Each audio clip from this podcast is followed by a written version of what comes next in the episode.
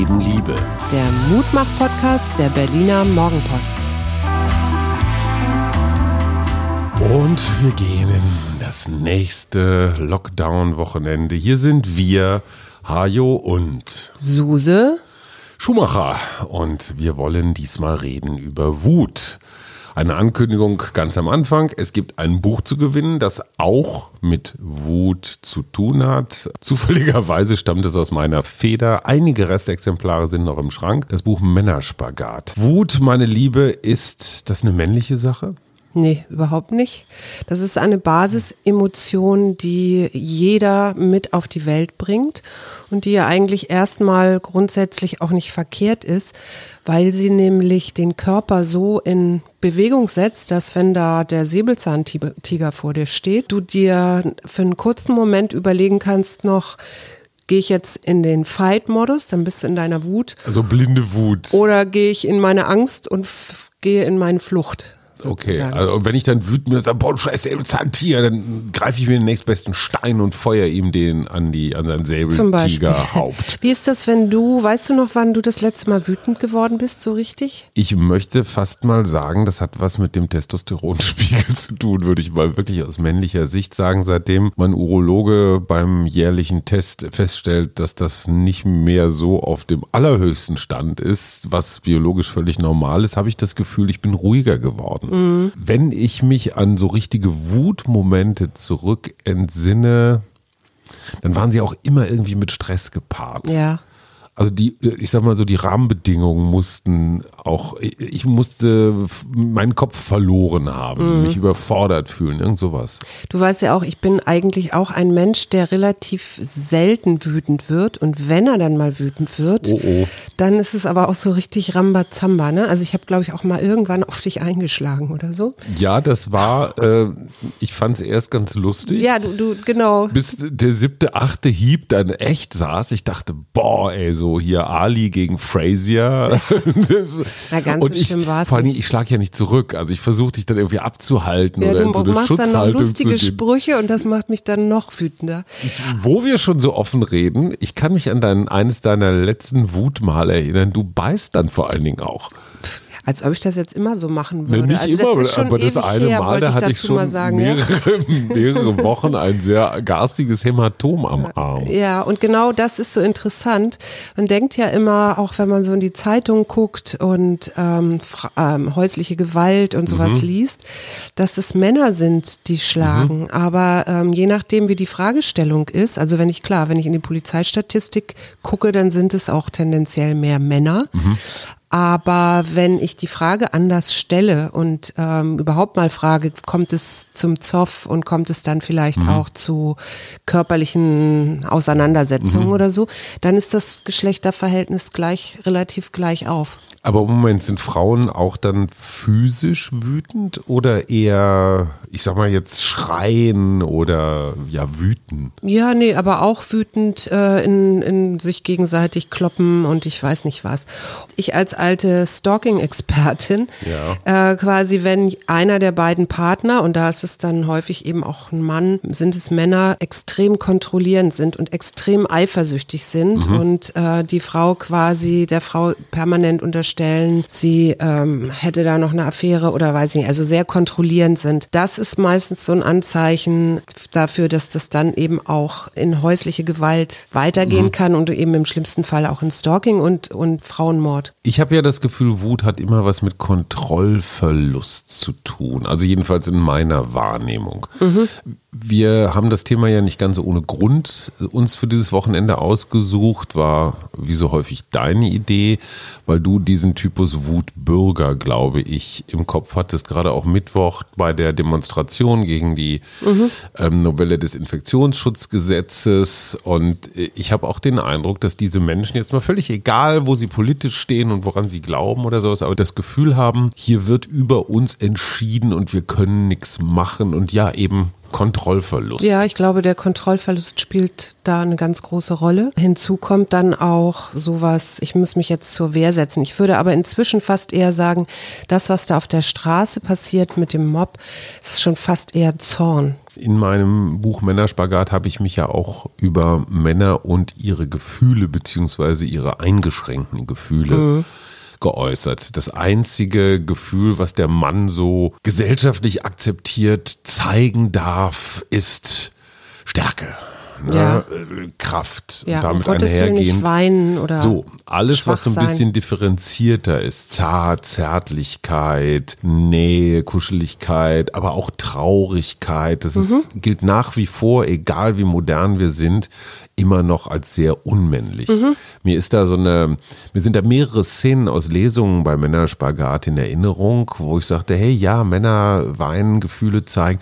Und es sind interessanterweise ganz viele Frauen, die dann hinter, hinterher nach der Lesung zu mir kommen und sagen, ja, so ein Weichei wollen wir aber auch nicht. Ja. Also es ist nicht nur eine männliche Wahrnehmung, eine Selbstwahrnehmung, sondern auch die Fremdwahrnehmung durch das andere Geschlecht, die dazu führen. Ja, natürlich. Das ist so ein kulturelles Phänomen. Gibt so eine ganz interessante interessante Studie von einer Organisationspsychologin, Christy Lewis Tyron von der Western Washington University. Die wollte wissen, wie be beurteilen wir die Führungsqualitäten von Vorgesetzten, wenn diese emotional handeln. Mhm. Ja? Und das Ergebnis war, ein männlicher Vorgesetzter, der Trauer zeigt, mhm. also der weint, verliert seine Autorität dadurch.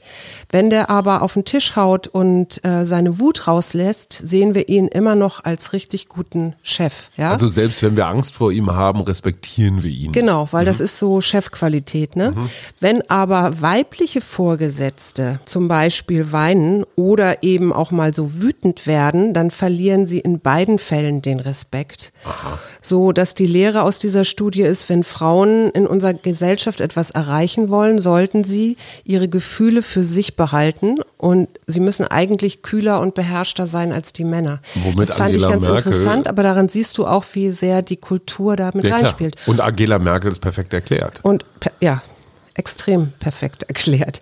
Ich habe aber natürlich eine Sache mitgebracht, die mir sofort einfiel. Da muss ich mal so ein Stück raus vorlesen. Mhm. Herr Soest sitzt in einer Kneipe. Die Leber arbeitet gut. Die anderen Organe rekeln sich in der Gegend herum. Da plötzlich meldet sich das Ohr. Ohr an Großhirn, Ohr an Großhirn habe soeben das Wort Saukopf entgegennehmen müssen Großhirn an Ohr. Von wem?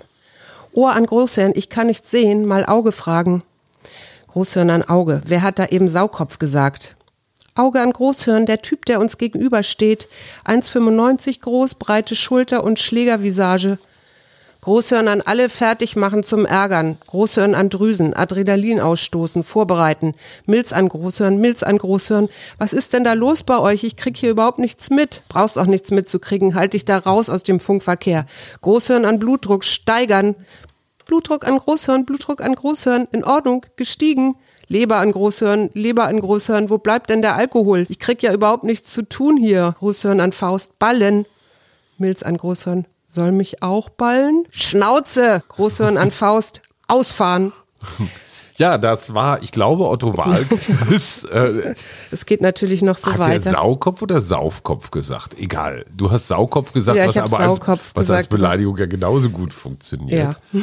Was wolltest du uns mit dieser kleinen literarischen Darbietung naja, das sagen? Ist so schön, da ist so schön beschrieben, was äh, physiologisch in mhm. uns abläuft. Mhm. Also Biologie wir, lernen mit Otto. sozusagen, genau. Und ich, es fällt mir immer ein bei Wut interessanterweise. Mhm. Und natürlich dann aber eben auch, und das ist ja das eigentlich Interessante. Wut ist ein Energiezustand, wenn du so willst, mhm. ja. Was wir ja schon wissen, wir haben ja auch schon mal über Emotionen generell geredet. Emotionen sind halt nicht von langer Dauer, sondern die nehmen auch irgendwann mal wieder ab. Jein. Die Frage ist immer, wie lange bleiben wir da drin, mhm. weil wir anfangen, sie zu bewerten, weil wir anfangen, mhm. darüber nachzudenken und so. Also Wut ist ein momentaner Zustand, sagst du?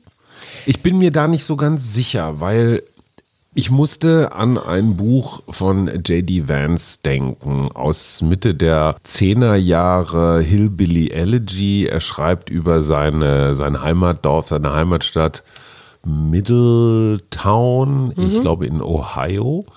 Und dort schildert er, wie seine Familie in den letzten Jahrzehnten einfach runtergekommen ist. Ja. Klassisch Rust Belt Geschichte in Ja. Amerika können wir sofort vergleichen mit mit äh, Didier Eribon Rückkehr aus Reims. Du kannst es auch hier vielleicht mit der Lausitz mit den Braunkohlegebieten so ein bisschen vergleichen oder auch mit dem Ruhrgebiet. Also die alte klassische schwere Industrie ist weg Ja. Abgewandert oder verschwunden. Die Männlichkeit ist nicht mehr gefragt in der Arbeit, also körperliche Arbeit, der Bergmann, der. Stahlarbeiter, die Stärke. Und das, was JD Vance da sehr, sehr eindrücklich schildert, ist, dass die Menschen immer noch versuchen, so zu tun, als würden sie schwer arbeiten. Also sie erzählen sich den ganzen Tag, wie schwer alles ist. Aber in Wirklichkeit hängen sie im Wesentlichen rum. Es wird wahnsinnig viel gesoffen. Opioide, also diese, diese sehr abhängig machenden Pharmazeutika, die in den USA ja für, für ganze entvölkerte Gegenden gesorgt haben, zombifizierte Gegenden auch. Und das sind ja Trump-Wähler. Ja. Und ich glaube, dass Donald Trump dieses, da ist ja auch sehr viel Wut drin. Ja. In der Trumpschen Politik. Äh, Sorry, dass wir jetzt auch in Zeiten von Biden nochmal auf Trump zurückkommen, aber Biden wird damit genauso seine Probleme haben mit diesem Wählertypus. Und Vance erklärt das als so eine Art Rückentwicklung von Zivilisation. Also so, dass man sich die Regeln und Gesetze und das gesellschaftliche Miteinander so langsam abtrainiert und stattdessen eigentlich nur noch in diesen archaischen Zuständen. Ja, du ist. kannst es so rum erklären, du könntest es aber auch andersrum erklären. Du könntest es erstmal sagen, meistens ist es so, dass wir wütend werden, wenn wir uns zum Beispiel, äh, wenn es eine Grenzüberschreitung gibt oder wenn wir Hilflosigkeit empfinden, ja. Und ähm, der Ärger hört dann eben nicht sofort auf, weil wir fühlen uns ungerecht behandelt, wir sind vielleicht sogar verletzt oder wir fühlen uns erniedrigt. Ja? Also da ist dieses unangenehme Gefühl, übergangen zu werden. Auch zum Beispiel eben von der Politik oder so. Das löst dann ein körperliches Unbehagen aus. Dann kommt das, führt das dazu, dass du dich wieder damit beschäftigst und Ungeduld und Ärger sich vertiefen, dann kommt dieses Gefühl wieder, das ist ja so, so ein permanentes Hin und Her, dann kommt der Groll dazu, dass da was Unangenehmes ist und dass ich ungerecht behandelt werde und der wächst. Das kann dann zu Feindseligkeit werden und sich dann steigern bis zu Hass. Äh, so dass wir quasi verschwinde, sonst werde ich aggressiv, ne? so nach dem Motto. Äh, weil wir natürlich hoffen, durch die Wut oder den Ärger, der rausgelassen ist, dann eine Erleichterung zu finden. Und Und, wenn ja sich das so. Ganze aber wiederholt, weil wir uns als Loser fühlen, äh, als jemand, der nicht mehr wahrgenommen wird, dann gehen wir bei immer kleineren Anlässen hoch und der Charakter verändert sich dadurch so langsam. Ne? Also wir leben im Ärger, wir verbittern und erleben die Welt als feindselig und aggressiv. Um uns dann zu verteidigen, greifen wir vielleicht sogar zur Waffe. Also das ist so ein richtiger Kreislauf, das will ich damit sagen. Ne? Also das geht wie so eine Spirale runter, wie so eine Negativspirale. Du kannst dich in Ärger und Wut richtig rein, also du, so auch wie Wut ansteckend ist ne? auf, äh, auf andere. Wut ist ein Virus. Ja, wie, wenn du willst, kann, kann man sagen, es ist fast wie so ein Virus. Ja. Es gibt einen sehr schlauen Männerpsychologen, Björn Süfke aus Bielefeld, der erklärt, das ist ganz interessant, woher das gerade bei Männern kommt, diese Gefühlseinkapselung. Der sagt, eine der Ursachen, und die kann ich sehr gut nachvollziehen, ist die Tatsache, dass Jungs, also kleine Jungs, wenn die meinetwegen im Kindergarten sind, Ja. ähm, wenn die richtig wütend, zornig werden, lernen sie nicht den Umgang damit, was tun jetzt, Mhm. sondern es wird sehr schnell diskreditiert. Mhm. Das gehört sich nicht, das tut man nicht. Das muss jetzt mal schnell Ja, wobei das aufhören. mit, bei Mädchen ja auch so ist, ne? Ja, interessanterweise haben Mädchen aber, dadurch, dass wir überwiegend immer noch weibliche Erzieherinnen haben, Ja. haben Mädchen einen Spiegel und haben eine, ich sag mal, Ein Role Model. ein Role Model, ein gleichgeschlechtliches Vorbild. So, Jungs stehen da immer so ein bisschen hilflos rum und wissen nicht so ganz genau, an wem sie sich orientieren sollen. Björn Süfke sagt, es wäre ein Riesenschritt, wenn wir Erzieher, also männliche Kita-Kräfte verstärkt hätten, damit Ja. auch die Jungs in solchen Situationen was zum Orientieren haben und Ja. einen jemand dann vielleicht mal in den Arm nimmt und sagt, hey, ist nicht in Ordnung, Junge, wir versuchen das jetzt mal irgendwie zu lösen. Klar können Frauen das auch, aber dieses ne, Nachmachen, Lernen am Vorbild ist ja in dem Alter doch durchaus ausgeprägt. Und ich finde das ganz interessant. Dadurch wiederum lernen Jungs ihre Gefühle, gerade ihre negativen negativen Gefühle einzukapseln. Ja. Ne? Ein Junge weint nicht, ein Junge hat keine Angst und ein Junge ist dann vielleicht mal wütend, aber nicht so doll. Mhm. Und die Patienten, die dann 20, 30, 40, 50 Jahre später zu Süfke kommen, ist fast immer mit denen gemeinsam dabei, diese versteckten Gefühle. Mhm. Er hat so ein Bild von so Giftmüllfässern, die irgendwo ja. ganz tief ja, in deiner ist, Seele. Ja, ja, ja, äh, das ist ein sehr schönes Bild. So, und die müssen erstmal ja richtig auf so eine Spezialmüllkippe gebracht werden, die müssen entsorgt werden. Mhm. Wir Männer trauen uns aber nicht einmal irgendwann den Deckel aufzumachen, weil dann irgendwie tierische Dämonen da rausspringen. Ja. Und das ist der, das ist der Punkt, der mich, ich frage für einen Freund, ähm, natürlich auch interessiert, wie gehe ich mit Wut um? Weil die Wut ist gesellschaftlich jetzt, hat nicht so einen Riesensstand. Nee, im, im Gegenteil. Das ist Kontrollverlust. Genau.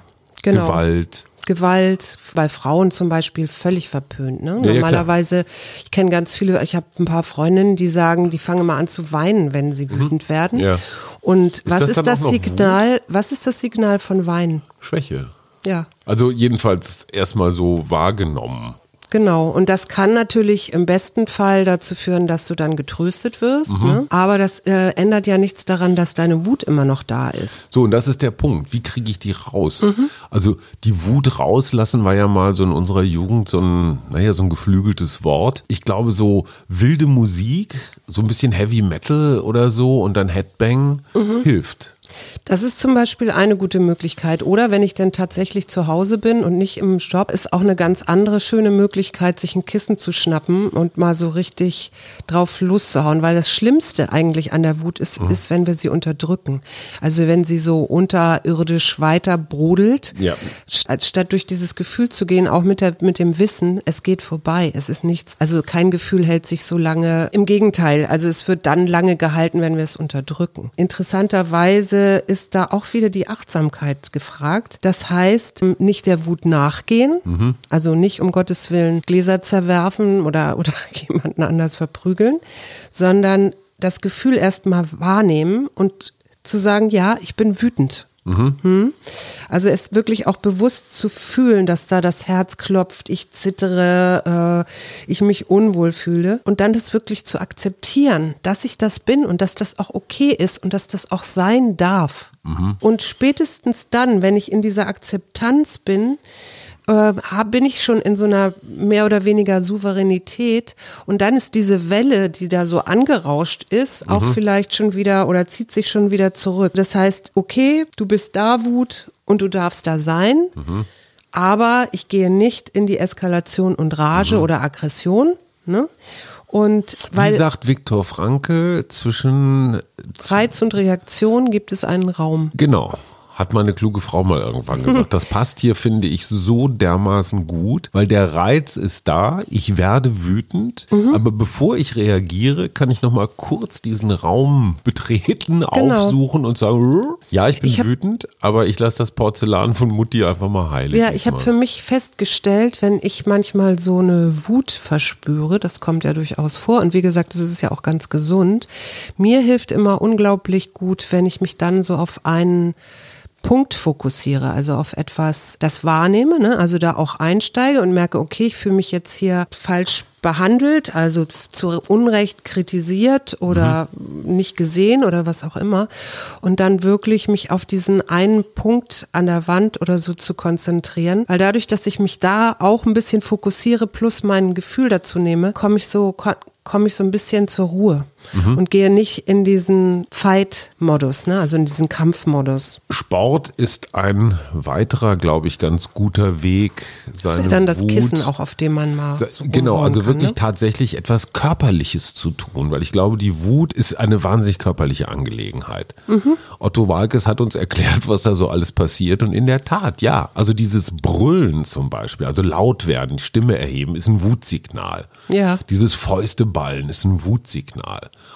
Und äh, deswegen ist so jetzt einfach auch mal Rennen bis zur Erschöpfung. Hilft das? Also wird die Wut dann weniger oder schiebt man die dann nur weg? Du hast es doch schon mal probiert. Wie war das bei dir? Äh, ich denke ja, immer bei, an Rocky komischerweise, wenn du sowas sagst. Ja, der Rocky 1 vor allen Dingen, wo er da morgens früh rum, rumrennt, äh, wo in Philadelphia, glaube ich. Ja, ich habe es aber auch schon erlebt und das finde ich etwas verwunderlich, dass ich beim Laufen auch zum Beispiel Wut aufbauen kann.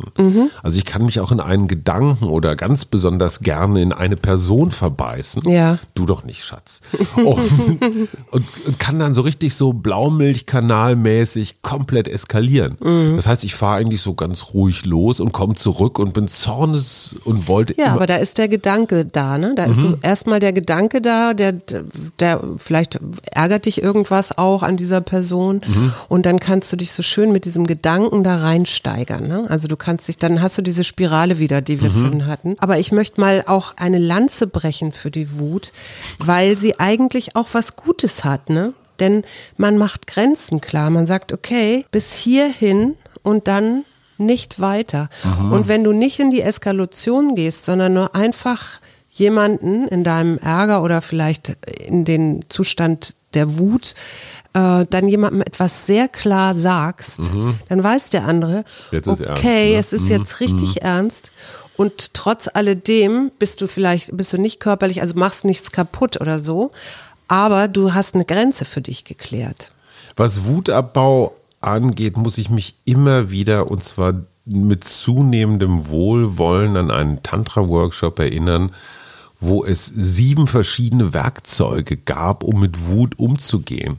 Was sehr interessant war, weil diese Werkzeuge sich, glaube ich, auch an verschiedene Arten von Wut richteten.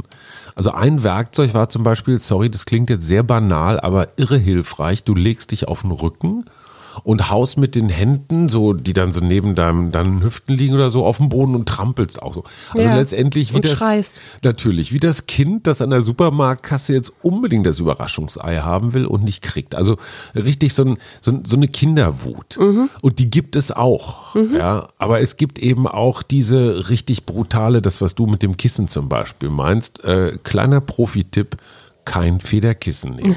es hat schon zu, hat schon zu großen Reinigungsarbeiten hinterher geführt. Oder aber zum Beispiel auch dieses klassische Stehen und Stampfen. Also so richtig zornig aufstampfen. So und von diesen Tools, von diesen Werkzeugen gibt es sieben an der Zahl, die sich so an unterschiedliche Wutqualitäten richten. Oder Und ich- Ärgerqualitäten Ich fand es ne? erst ein bisschen albern, muss ich sagen. Hab's dann aber ein paar Mal ausprobiert, ohne Zeugen. Und es hilft was. Ja. Und du als alte Waldeule, was ist eigentlich, wenn ich in den Wald gehe und Bäume anbrülle? Ja, super. Aber die Bäume genauso. den, den Bäumen ist das egal, aber du, äh, das ist super, das irgendwie rauszulassen. Aber dann, ich meine, mit deinem Kickboxen, das ist auch einen, Absolut. Ein richtig ich merke richtig Tool. ein bisschen, dass mir das fehlt die letzten Wochen. Mhm. Auch tatsächlich, weil dieses Kickboxen hatten wir so ein bisschen in unsere Erziehungsarbeit eingebaut, so als Vater-Sohn-Projekt, äh, gemeinsames Wut rauslassen, auch mal sich gemeinsam, also gegenseitig, ja, etwas sportlicher nahe kommen. Nicht Mhm. aufs Maul hauen, aber schon mal kräftig miteinander zu tun haben. ja, und eben auch Grenzen immer wieder machen. Extrem Ne? hilfreich. Das sind Grenzen setzen auch. Das ist Grenzen setzen auf der einen Seite und auf der anderen Seite reduziert es dieses vorwurfsvolle Schweigen. Das ist nämlich Wut in sich reinfressen. So mit letzter Kraft die Kontrolle versuchen zu behalten. So innen drin merkst du richtig physisch, Ja. als hättest du einen Sack Brausepulver gefressen, wie es so richtig brodelt. Ja. Und wenn man damit ins Bett geht, das, das Interessante ist, Psychosomatiker wissen, wenn du das über Jahre machst, ja, Mhm. der Tinnitus, die Rückenschmerzen, die, die Impotenz kann durchaus von diesen unterdrückten Gefühlen her. Mhm. Ja, Depressionen auch. Depressionen auch. Mir fällt ja immer bei Wut auch Louis de Funès ein, weil das ist ja dann schon so überhöht, dass es schon wieder lustig ist. Ne? Also ich weiß, ich habe da als Kind sehr viel drüber gelacht, wenn Mir war dieser das kleine immer peinlich. Das war so klassisches Ja, es war so- Fremdschämen, Ja, genau. Scham kam bei mir da auch, bis Mhm. auf meinen einen Lieblingsfilm, wo er im Baum landet. wo er im Baum landet, genau. Aber es gibt natürlich auch diese passi passive Aggression. Und das ist, Passive Aggression, wie die Experten sagen. und das ist wirklich schleichendes Gift und auch super toxisch für Beziehungen. Da können wir mal ein Beispiel nennen für Passive Aggression, sind zum Beispiel so kleine spitze Bemerkungen. Ne? Ja, genau. Schatz, die Jeans sitzt aber eng. Sagst du immer so Die eng? Corona-Wampe. Nee, aber weißt du, so diese, Ja, du ja, weißt ja. genau, du weißt, ich meine, gerade in einer längeren Beziehung hast du natürlich ein extrem gutes Gespür dafür, wem du wann was sagen musst. Mhm. Und da sind wir bei einem Thema, was ich total spannend finde, nämlich Trigger. Ja, Wut, also der Trigger ist quasi der Auslöser bei einer, bei einer Knarre. ja. Und es sind manchmal total absurde Auslöser. Ich sage nur, Tote tragen keine Karos, wo der Hauptdarsteller immer, wenn er Cleaning Woman hört, also Reinigungskraft, Genau. dreht er komplett durch. Ja.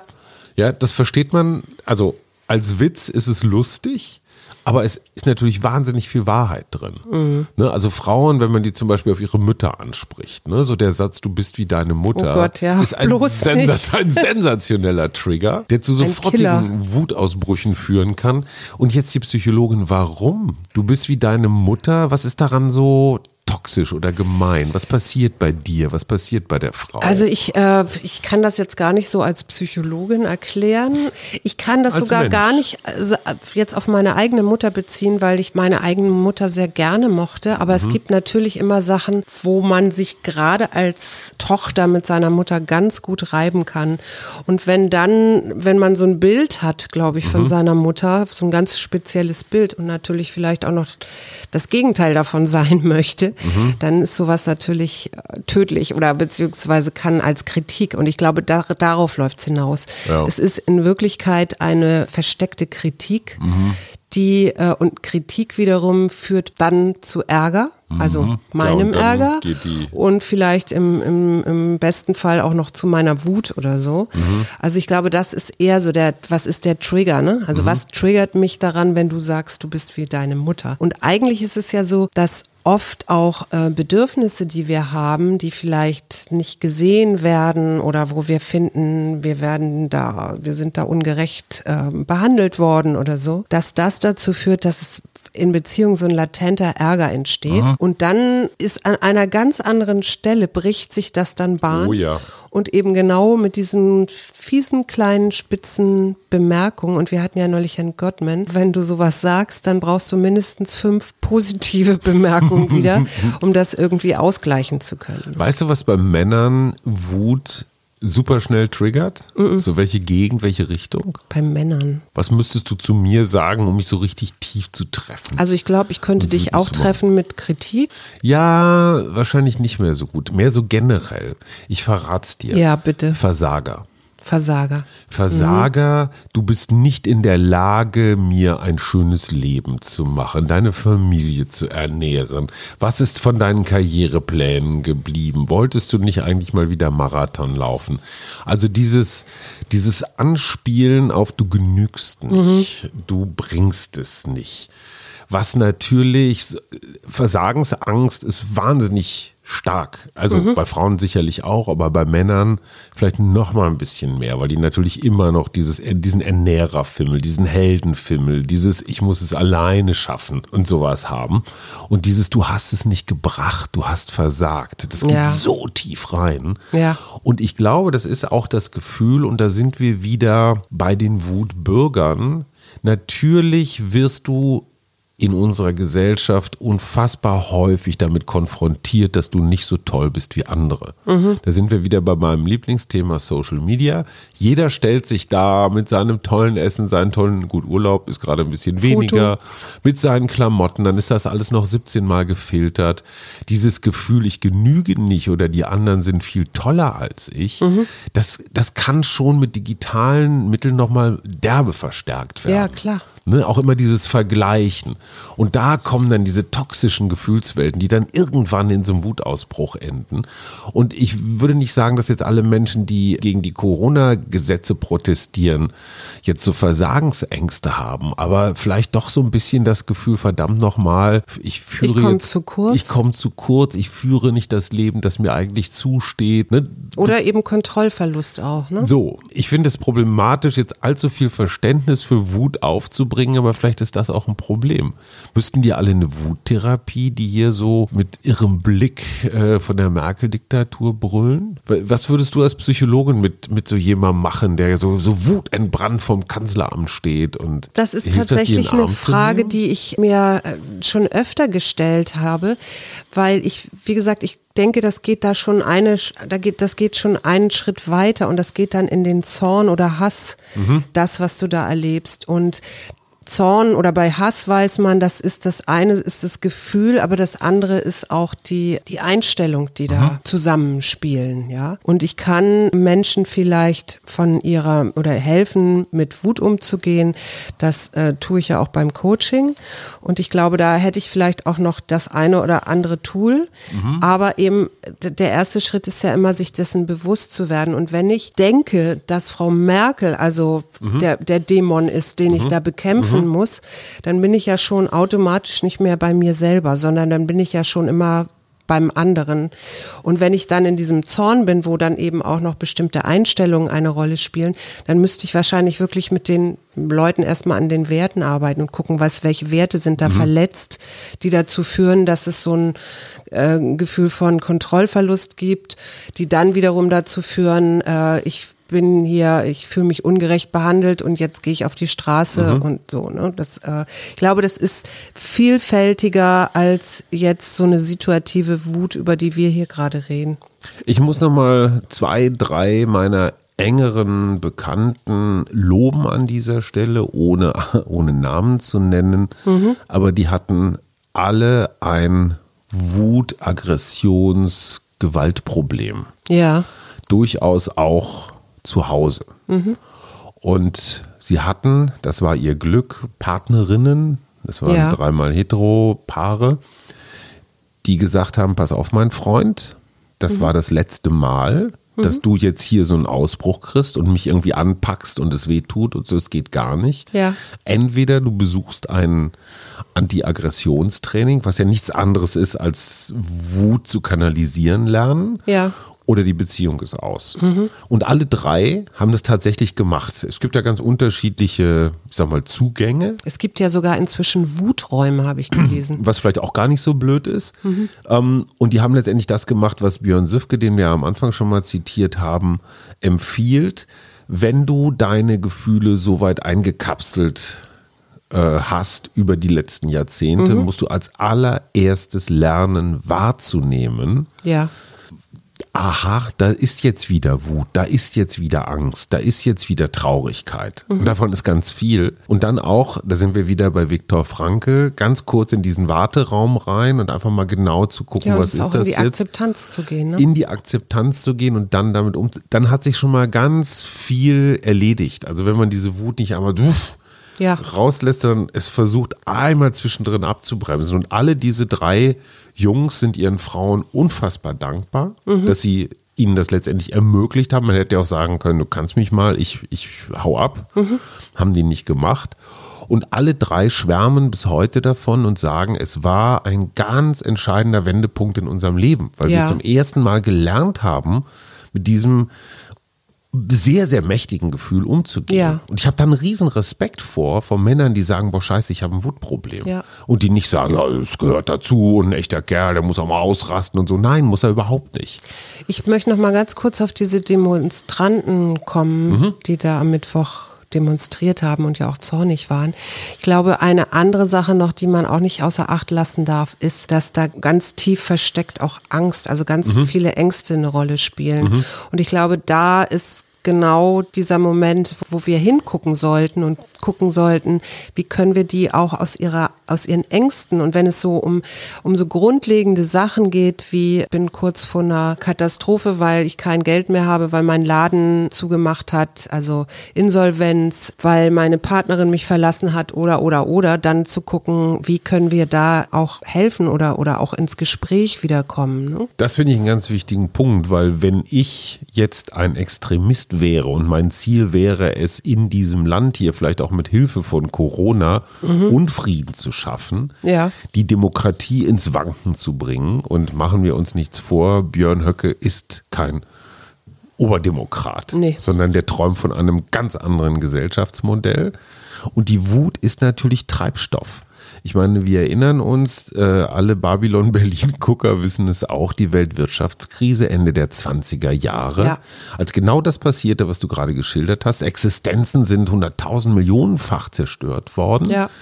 Daraus wächst natürlich Wut. Mhm. Und Wut wählt nicht mehr Volksparteien der Mitte. Nee, die, die ist auch nicht mehr überlegt oder so, sondern Nee, die ist nur, wer, wer ruft hier am lautesten und nimmt Genau. meine Sorgen wahr. Ne? So, was äh, können wir in unserem privaten Umfeld tun, um Mut ein bisschen zu äh, Mut, Mut. Mutbürger, nicht Wutbürger, Mutbürger um die Wut ein bisschen werden, zu ja. kontrollieren. Ich muss uns beiden jetzt auch mal ein Kompliment machen. Ich finde, diese blindwütigen Momente sind fast gar nicht mehr da. Ja. Aber gleichzeitig interessanterweise die passiv-aggressiven auch nicht. Nee, Also wir haben insgesamt da so ein bisschen Bosheit rausgenommen.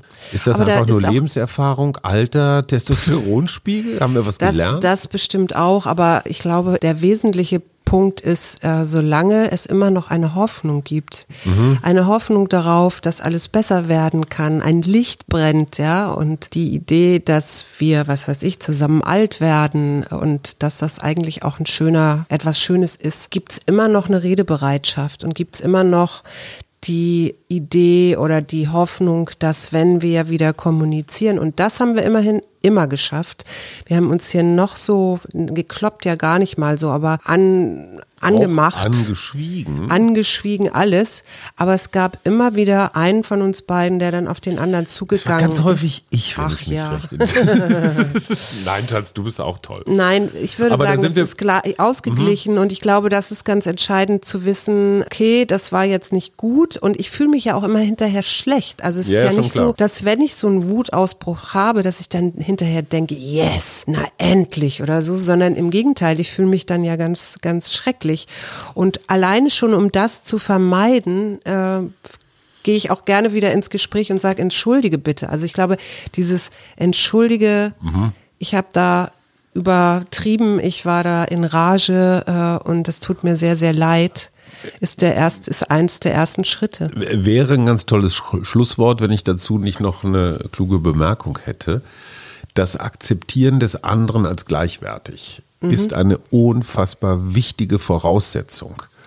Ich bin okay, du bist okay. Ich bin wütend, du bist wütend. Ja. Also dem anderen das zuzugestehen, was man sich selber auch zugesteht. Und auch In zu verstehen, Moment, dass Bedürfnisse, man von jemand anders vielleicht ein Bedürfnis hat, was ich jetzt gerade übersehen habe. Ne? Schon richtig, aber in dem Moment, egal ob als Demonstrierende, als Partner, als Älterer, als Mann, in dem Moment, wo ich mich überlegen fühle und denke, ich habe recht, äh, nur ich habe recht, wird diese Wut natürlich noch mal potenziert.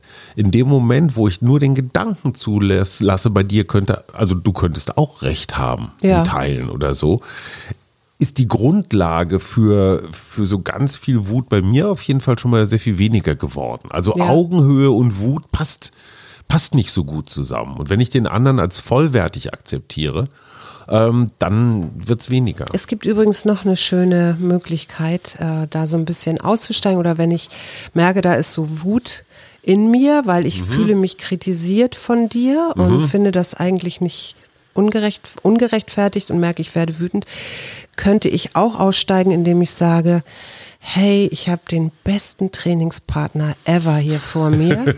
Vielen Dank, dass du mich so in meine Wut bringst, dass ich sie spüren kann, dass ich sagen kann, jawohl, ich bin wütend und zwar genau an, aus dem und dem Grund, weil ich mich hier kritisiert fühle und vielleicht gucke ich dann mal, wa warum fühle ich mich eigentlich kritisiert? Also was ist das? Warum kann ich nicht gelassen sein und sagen, ja, pff, was erzählst du mir da Ein eigentlich Musterbeispiel gerade? Ne? für Gelassenheit. Du hast Otto Walkes rezitiert. Ich bin so arrogant, mich, mich selber zu rezitieren. Und zwar tatsächlich eine Szene von passiver Aggression. Es geschah auf einer sommerlichen Gartenparty. Ich lümmelte in einer Hängematte und lauschte dem Weltuntergangsgegrummel der satten Mit-50er um mich herum. Ich trug nix außer einer Latzhose und einer Flasche Bier und fühlte mich irgendwo zwischen den Merry Pranksters und John Boy Walton. Da nahm eine entfernte Bekannte Klammer auf, notorisch passiv-aggressiv, mit Weißweingesicht, meine Frau, also dich zur Seite und fragte sie grimmig, findest du nicht, dass sich dein Mann komisch anzieht? Meine Frau lachte, winkte mir zu und ich wusste, dass ich auf dem richtigen Weg war.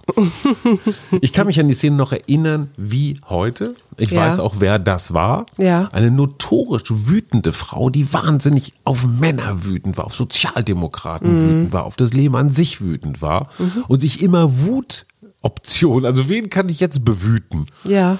Da sind wir raus, oder? Da sind wir raus und da sind wir noch mal kurz bei Otto. Kleinhirn an Großhirn, Kleinhirn an Großhirn. Jungs, nun lasst doch mal die Aufregung. Ihr zieht doch sowieso den kürzeren. Großhirn an Kleinhirn. Vielen Dank für den Tipp. Großhirn an alle. Ärger langsam eindämmen. Adrenalinzufuhr stoppen und Blutdruck langsam senken. Achtung, fertig machen zum Händeschütteln und Schulterklopfen. Großhirn an Zunge, zwei Bier bestellen. Eins für den Herrn gegenüber und eins für die Leber. Prost!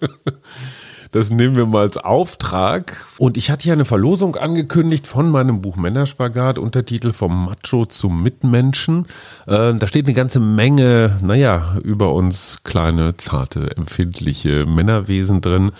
Viel auch von mir selber, wie ich mich da so langsam mit der eigenen Männlichkeit angefreundet habe. Wer es gewinnen will, schickt eine Mail an Suse. Es ist, muss ich dazu sagen, nur die Taschenbuchausgabe, aber dafür von uns beiden signiert. Wir wünschen euch ein wunderbar unwütendes Wochenende. In viel Gelassenheit draußen sein, Bäume anschreien und bis eure Liebsten. Wir. Arbeit, Leben, Liebe. Der Mutmach-Podcast der Berliner Morgenpost.